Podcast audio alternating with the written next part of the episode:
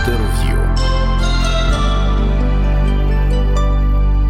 Всім привіт! Я Стас Неможицький. Ви слухаєте українське онлайн-радіо Ісландія. Слухайте нас у браузері або вмикайте мобільний додаток. Сьогодні ми говоримо про новий твір композитора Євгена Петриченка. Це хорова симфонія перформанс Осяяні чорним сонцем. Презентація відбудеться 26 вересня у великій студії будинку звукозапису. Також твір прозвучить у Покровську Донецької області. Сьогодні у нас в гостях власне сам автор твору Євген Петриченко, а також один із співавторів, можна сказати, художній керівник всього проекту Олексій Шамрицький. Вітаю вас, панове. Добрий день. Дякую, Добрий що день. прийшли. В описі проекту вказано, що головною ідеєю проекту є виведення на новий рівень впізнавності не розрекламованих символів Донбасу. І тут Євгена, мені знадобиться ваша допомога, оскільки ці символи мені не зовсім відомі. Я зачитаю, а ви, мабуть, прокоментуйте дещо. Серед цих символів Авдіївський мурал, учителька української мови, що своїм поглядом дивиться на Донецький аеропорт. Потім це Микола Чернявський та Василь Стус репресовані та розстріляні за радянської влади, Луганський Стоунхендж, символ архаїки та потойбічних могутніх сил, кам'яні баби, старовинні скульптури, що здавна захищали край від нападів зі сходу. Ось і це власне все буде поєднане в музичний твір. Е, чому саме ці символи? Чому вони важливі саме для вас? Е, Ну дивіться, осяяні чорним сонцем це музичний твір, і загалом це проект, який спрямований на який буде е, не тільки мистецьким, скажімо так, він чи, як ви правильно кажете, він буде певною мірою культурологічним, просвітницьким. І чому ми вирішили зробити такий проєкт? Е, тому що ну, на сьогоднішній день схід України і Донбас, зокрема, він асоціюється з достатньо негативними, агресивними ем, подіями. А е, насправді Донбас і схід України він не є таким. Він насичений, він має свою власну історію, причому історію тисячолітню, а не там десяти або столітню. Він має свої символи, про які ви вже сказали. Зараз я трошки глибше до них про них розкажу. Тож це символи неофіційні.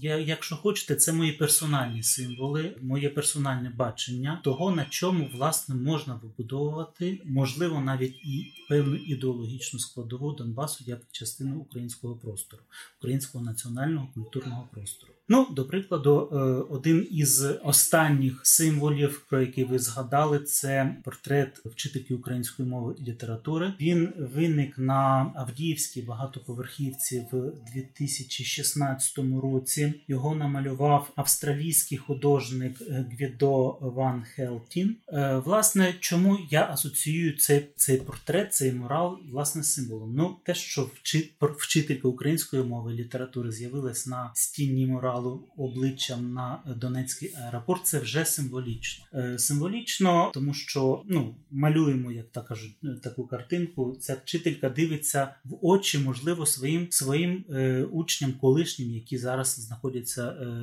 по той бік Донецьк. І розвиваючи цю тему далі, ми е, фантазуємо, а що може розповідати цей портрет сучасникам. Він може розповідати людям, які знаходяться по ту сторону лінії розмежування. Він може розповідати, що там все таки Україна. Він може розповідати військовим про і власне так саме таку історію. Ми будемо розповідати цією цим портретом. Він цей портрет буде у нас вмовляти, можливо, одні з дуже важливих на сьогоднішній день текстів молитовного характеру, скажімо так, повертайся, будь ласка, живи, тому що е, військові, які захищають ті території, вони ну ці слова промовляють і матері. ці слова промовляють і, і дівчини, і діти. Е, повертайся, будь ласка, живими. Власне, власне, це є символ для мене. Це є символ сучасної України. Символ сучасної України пов'язаний з Донецьком. Це е, в тому числі поезія Василя Стуса. Ну е, казати про те, хто це такий був. Я думаю, сьогодні вже не не, не варто. Всі всі це знають, але його строки, які використовують його поезія, яка використовується в,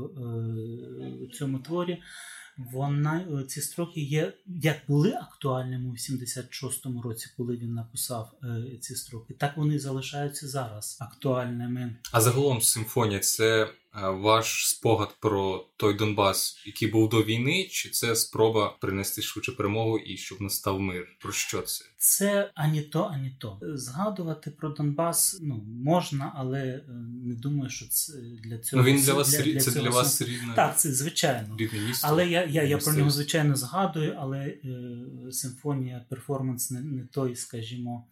Е, формат згадування. Скоріше це, це, це якісь персональні штуки, е, про які треба згадувати. Для мене цей твір, і власне, як і Донбас, я вже сказав. Основна теза, основна ідея, про яку я власне хочу сказати, це те, що цей простір це є простіром перше культурним, незважаючи на те, що він асоціюється з там з, промис... війною. з війною, з промисловістю, з футболом, але він є культурним.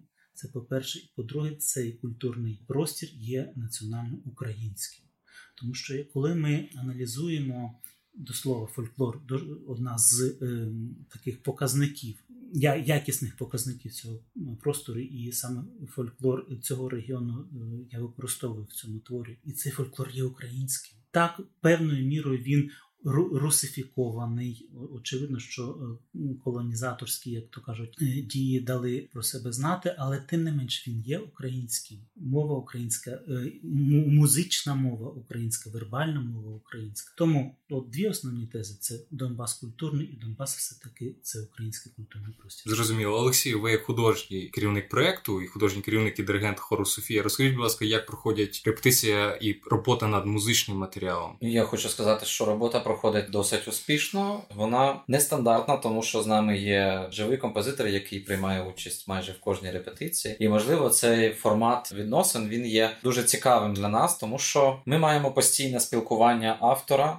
Е, який наповнює смислом те, що він написав, і намагається пояснювати це в вербальній формі. Також е, ми самі вкладаємо свої смисли, які можливо автор не думав, і таким чином симбіоз цих ідей вони створюють дійсно цікавий, дуже інноваційний продукт. В нашій команді ще є хормейстер, є режисер, які в свою чергу е, привносять також свої ідеї, і ми разом провели досить багато вечорів, майже можна навіть сказати, ночей з над роздумами над тим тим, як як ми це бачимо, як як це буде, як це можливо. Далі можна так сказати, так пару майстер-класів одне, один одному в розумінні, як це може бути в хорі, як симфонія може бути імплементована в хорі, як симфонічні принципи можуть бути показані в хорі, і як е, режисерське бачення буде впливати на хорову картину.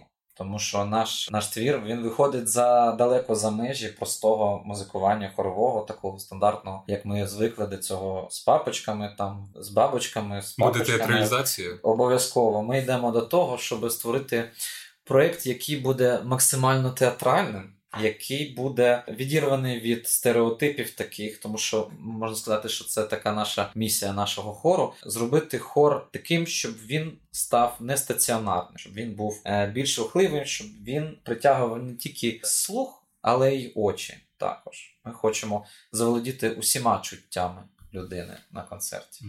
Мобільність одна з е, базових речей сучас, сучасної сучасного світу, і тому е, бути мобільними, а не статичними це задача власне всіх мистецьких колективів, в тому числі мені дуже приємно, що саме Хор Софія зараз ну, намагається вийти на е, на такий рівень презентації музичного матеріалу. Так має бути. Олексій, ви сказали, що проект нестандартний, правда, тому що перше, що перевертає увагу, це хорова симфонія. Симфонія, як відомо, вона для оркестру пишеться. Чому власне ви використали таке жанрове визначення симфонія для хорового твору? Е, Я взяв за модель саме принцип симфонічного розвитку, переніс цей принцип на хоровий колектив. Власне, тому і вийшла хорова симфонія. Зрозуміло, а у вас буває часто різночитання між тим, як бачить композитор партитуру, як бачить виконавець, художній керівник. Власне, ви вже зачепили за те, що один одному видали якісь майстер-класи по тому, як це замислюється і як це можна втілити. От яких саме моментів е, стосувалося і майстер-класи? Ну, безумовно, жоден композитор тільки композитор, який сам диригує хором, може зрозуміти всі моменти, які пов'язані, допустим, з тесатурою. По-друге, наприклад, е, оскільки твір пишеться під конкретний хор, є певні моменти, що хор може, що хор не може. І так далі. Тому чому, е, чому хор має навчитися? Чому чому хор чому хор має навчитися? А і тому е, це такий, от е, ми друг друга навчаємо в цьому процесі, як хору співати симфонічно. Це для нас такий для кожного хора це проблема, тому що випробування. Да, це випробування, тому що все-таки хор він має зовсім інші звички. Це своя, своє життя, своя субстанція, скажімо так. І зробити симфонічний хор, тим більше в рамках одного проєкту, не не маючи для цього державної підтримки і так далі, це досить нелегке завдання. Але я думаю, що ми йшли на це на цей виклик свідомо, і ми ці ці речі, якими ми, ми вчимо друг друга і е, яким ми навчаємося, вони обов'язково дадуть нам поштовх, дадуть розвиток нашій справі. Я як композитор можу лише додати, що е, знаєте, іноді. Ну, коли працюєш над тим чи іншим номером, ти можеш собі нафантазувати що завгодно, придумати, навіть придумати, е, як хористам виконувати той чи інший прийом. Але виходиш з цим матеріалом вже е, на хор, на репетицію, і розумієш, що тут трошки це перемудрено або недомудрено, або це в принципі неможливо. Ну, тобто стикаєшся з такими моментами, і це і це класно. Це, це творчий процес, це обмін якраз таки тим досвідом, про який ви говорите. Так знову ж таки, е, сучасний світ має повинен мати отакі от практики безпосереднього створення музичного твору під конкретних виконавців, і від того виграють всі і виконавці, і композитори. Ну тим не менше це складне завдання, тому що будь-яка якась театралізація вона додає клопоту хору, так чи інакше, вона ставить під загрозу якість виконання власне музичного матеріалу. Окрім композитора, виконавців є ще й режисер. Наскільки режисер впливає на загальну концепцію? Тут умовно композитор е, знає, як потрібно, виконавці це виконують, а от у режисера ще якась інша задумка, яка може поміняти все. Чи бували такі у вас ситуації? Ми працюємо в дуже цікавому форматі, тому що режисер у нас знаходиться в іншому місті, і вона е, приїжджає на е, на певні певні репетиції, але вона встигає диктувати нам темпові моменти, коли ми надсилаємо їй певні твори. Вона каже: А от тут у мене буде такий рух, і зробіть тут трошки повільніше. І це оцей симбіоз, який має привести нас до е, загального результату. Завдяки ковіду ми всі навчилися працювати дистанційно. І можливо це якраз також складова інноваційності нашого проєкту, тому що у нас є режисер з іншого міста, диригент, е, хормейстер, який взагалі е, там зараз з відпочинку також вносить свої корективи. Ми отут з Євгеном е, працюємо постійно разом. І е, виходить так, що ситуація така, що всі ми впливаємо на процес, і навіть на творчу складову процесу впливає режисер тим, що вона має своє певне думку, як це має виглядати, і вона просить е, зазвичай там давайте тут трошки певніше, тут буде там поворот тому що тут тут треба повільніше. Ми сперечаємось, ми е, один одному щось е, доводимо, е, свою правоту, відстоїмо е, кожен свою точку зору. По назві у нас було дуже багато дискусій, загальні по загальній по ідентиці. По, по іден... Ну тобто процеси такі дуже дуже складні, але вони дуже цікаві, правда. Певно, завдяки цим процесам ми і вийдемо на максимальний результат, тому що це не є такий, знаєте, як зазвичай бувають проекти, що є одна моторна рушійна сила, яка так чи інакше встановлює свої правила та диктує е, і відповідає за результат персонально. Ми все це робимо колегіально, і це дуже цікавий такий експеримент, тому що в моєму творчому житті це вперше, коли ми знаходимо таки, таку спільну мову, такий компроміс. І дуже цікаво, що що з цього вийде. Ну так, тому що кожна ланка повинна працювати на 100%, Абсолютно. якщо їх багато, це, інакше буде. Ми даємо періодично друг другу прочухана, щоб всі ланки працювали на 100%. Дедлайни. Дедлайни давлять. Ми могли розмовляти в зумі ще багато років, але тут. А власне хочеться ще далі про музику продовжити, тому що у симфонії дуже багато символів культурних. Е, соціополітичних. Ось як це буде втілено в музиці? Ви сказали, що там буде український фольклор. Наскільки я зрозумів, так, так? Е, майже в кожному номері використовуються е, використовуються фольклорні. Ну, якщо не повністю цитати, то е, інтонації в залежності від номера, в залежності від характера. Тобто фольклор фольклор зібраний по донецьким селам, він там буде використовуватися. А він дуже особливо, особливо весільні пісні. Це такі специфічні взагалі. Е, вон, вон, вони ці пісні вони саме з Донбасу. Саме, ага. да, да, саме до Донбасу. Коли я був студентом Донецької консерваторії, консерваторії у нас була дуже суперна викладачка саме з фольклору. Вона і і вона і викладачка, і збирала фольклори. Ми разом їздили з нею по цим е, е, селам Донецької та суміжних областей. Збирали цей фольклор, але ну. Наш, наша функція то студентів, то, то то, яка була просто поїхати е, там певною мірою несерйозно до цього відносились. Але от е, викладачка Тюрікова Олена Віталівна вона систематизувала всі ці записи, розшифрувала ці записи і видала е, видання, два видання весільні пісні, календарно-обрядові пісні Донецької та суміжних областей. Тобто це такі дві монументальні роботи, на базі яких власне і зараз відбувається інтонаційна робота над в цій симфонії. Тобто це так. мовний базис. Так, так, так, угу. так. А чи буде використовуватися якийсь специфічний східний можливо, діалект, говірка?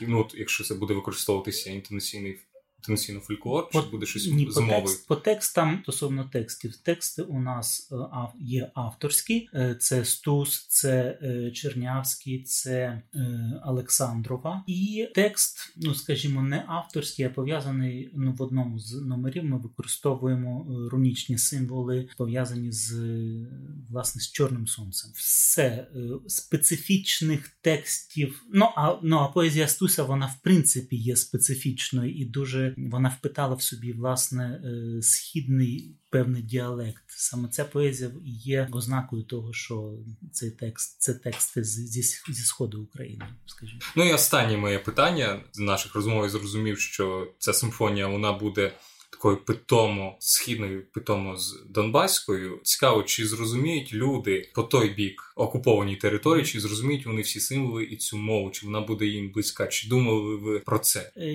я не думаю, що буде е, ностальгія. Знаєте, питання аудиторії, питання сприйняття. Ну я над цим питанням в принципі думаю. Я зі свого боку роблю все для того, щоб перше ця тема була озвучена в мистецтві, в тому числі. Я намагаюсь максимально озвуч, озвучити цю тему зрозумілою, максимально демократично, наскільки це можливо музичною мовою. А далі е, це вже питання сприйняття. Якщо захочуть, сприймуть. Якщо зрозуміють, буде прекрасно. Не е, захочуть. Ну, у вас запланований концерт презентація в Покровську. Так, це в Донецькій так, області. Так, тобто це, це ризик буде. Я я чесно вам скажу, я дуже хвилююсь з приводу цього цієї презентації, тому ну, що ну, я, я насправді не думаю, що це такий прям ризик. Я думаю, що живими виберуться усі. Погородами не будемо тікати. Насправді, якщо якщо дозволите, е, додам свою Звісно. точку зору з цього питання. Важливо розуміти, що Донбас український не тільки людям з Донбасу, і не стільки людям з Донбасу, як людям зі всієї України. Тому що наша така ідея представити Донбас як частину України, не привертати увагу е, Донбасу, що вони є Україна. Я думаю, що для тих людей, які з відкритим серцем прийдуть на концерт, це не буде питанням жодним. Для них це будуть якісь е, цікаві рідні історії. І вперше е, на цій історії буде буде такий творчий акцент, і, і такий е, культурний вимір певний має відкритися з цього. Я думаю, що в майбутньому ми будемо намагатися цей проект перенести навпаки на захід України, щоб показати на Заході, що Донбас це частина України, тому що ми маємо таки, от таким е, творчим шляхом зшивати Україну культурно. Розумієте, щоб люди на заході розуміли, що Донбас це Україна також, що у них є е, українськість, що у них в ДНК є українськість через через поезію Стуса, через е, поезію е, Чернявського. Виходить так, що не тільки наша аудиторія це боротися за за думки ну, пробудити Донбасу. їх. Що, згадайте, про... що ви українці. Мені здається, це про це теж ця симфонія може бути. Вона може бути, вона може бути, але ви знаєте, ну мені б не дуже хотілося, от е, ці ідеї виносити на м... публічність. Публічні, на просто на ті... культурний Донбас. Так, так. Але концерт Покровську все ж буде. Обов'язково буде, певно, навіть не один. Взагалі, ми планували провести цілу серію концертів. На жаль, у нас так е, склалося з відомих всім причин в цьому році певні ну, недобрі ситуації у нас є в ОКФ. Коли Український Так. культурний фонд Так, відмовив так, останній так, момент Так, так, так. Ми проходили переговорну процедуру, і у нас мало бути значно більш більш широкий концерт, значно е, більші можливості для, для того, щоб більше людей знало про нашу ідею. Про цю ну на жаль, так склалося. Нічого страшного. Я думаю, що це на, на цьому життя не закінчується. Тими е, можливостями, що у нас є, ми все одно можемо гарно дос- дос- досить е, презентувати, на мій погляд, дуже цікавий проєкт, і е, ніщо нас не зупинить, щоб це було. Чудово, дякую вам за те, що прийшли. Нагадую нашим слухачам, що у нас в гостях був композитор Євген Петриченко, а також Олексій Шамрицький, керівник хору Софія. Ми говорили про твір Євгена Петриченка з хорову симфонію перформансу Сяйні чорним сонцем. Презентація відбудеться в Києві 26 вересня і пізніше у Покровську. Навпаки. Так, пере- я все перепутав. Наперед, напередодні перед презентацією в Києві відбудеться концерт у Покровському. Бажаємо вам, щоб все відбулося так, як ви задумали. Нашим слухачам слухайте гарну музику, залишайтеся з нами. Всім па-па.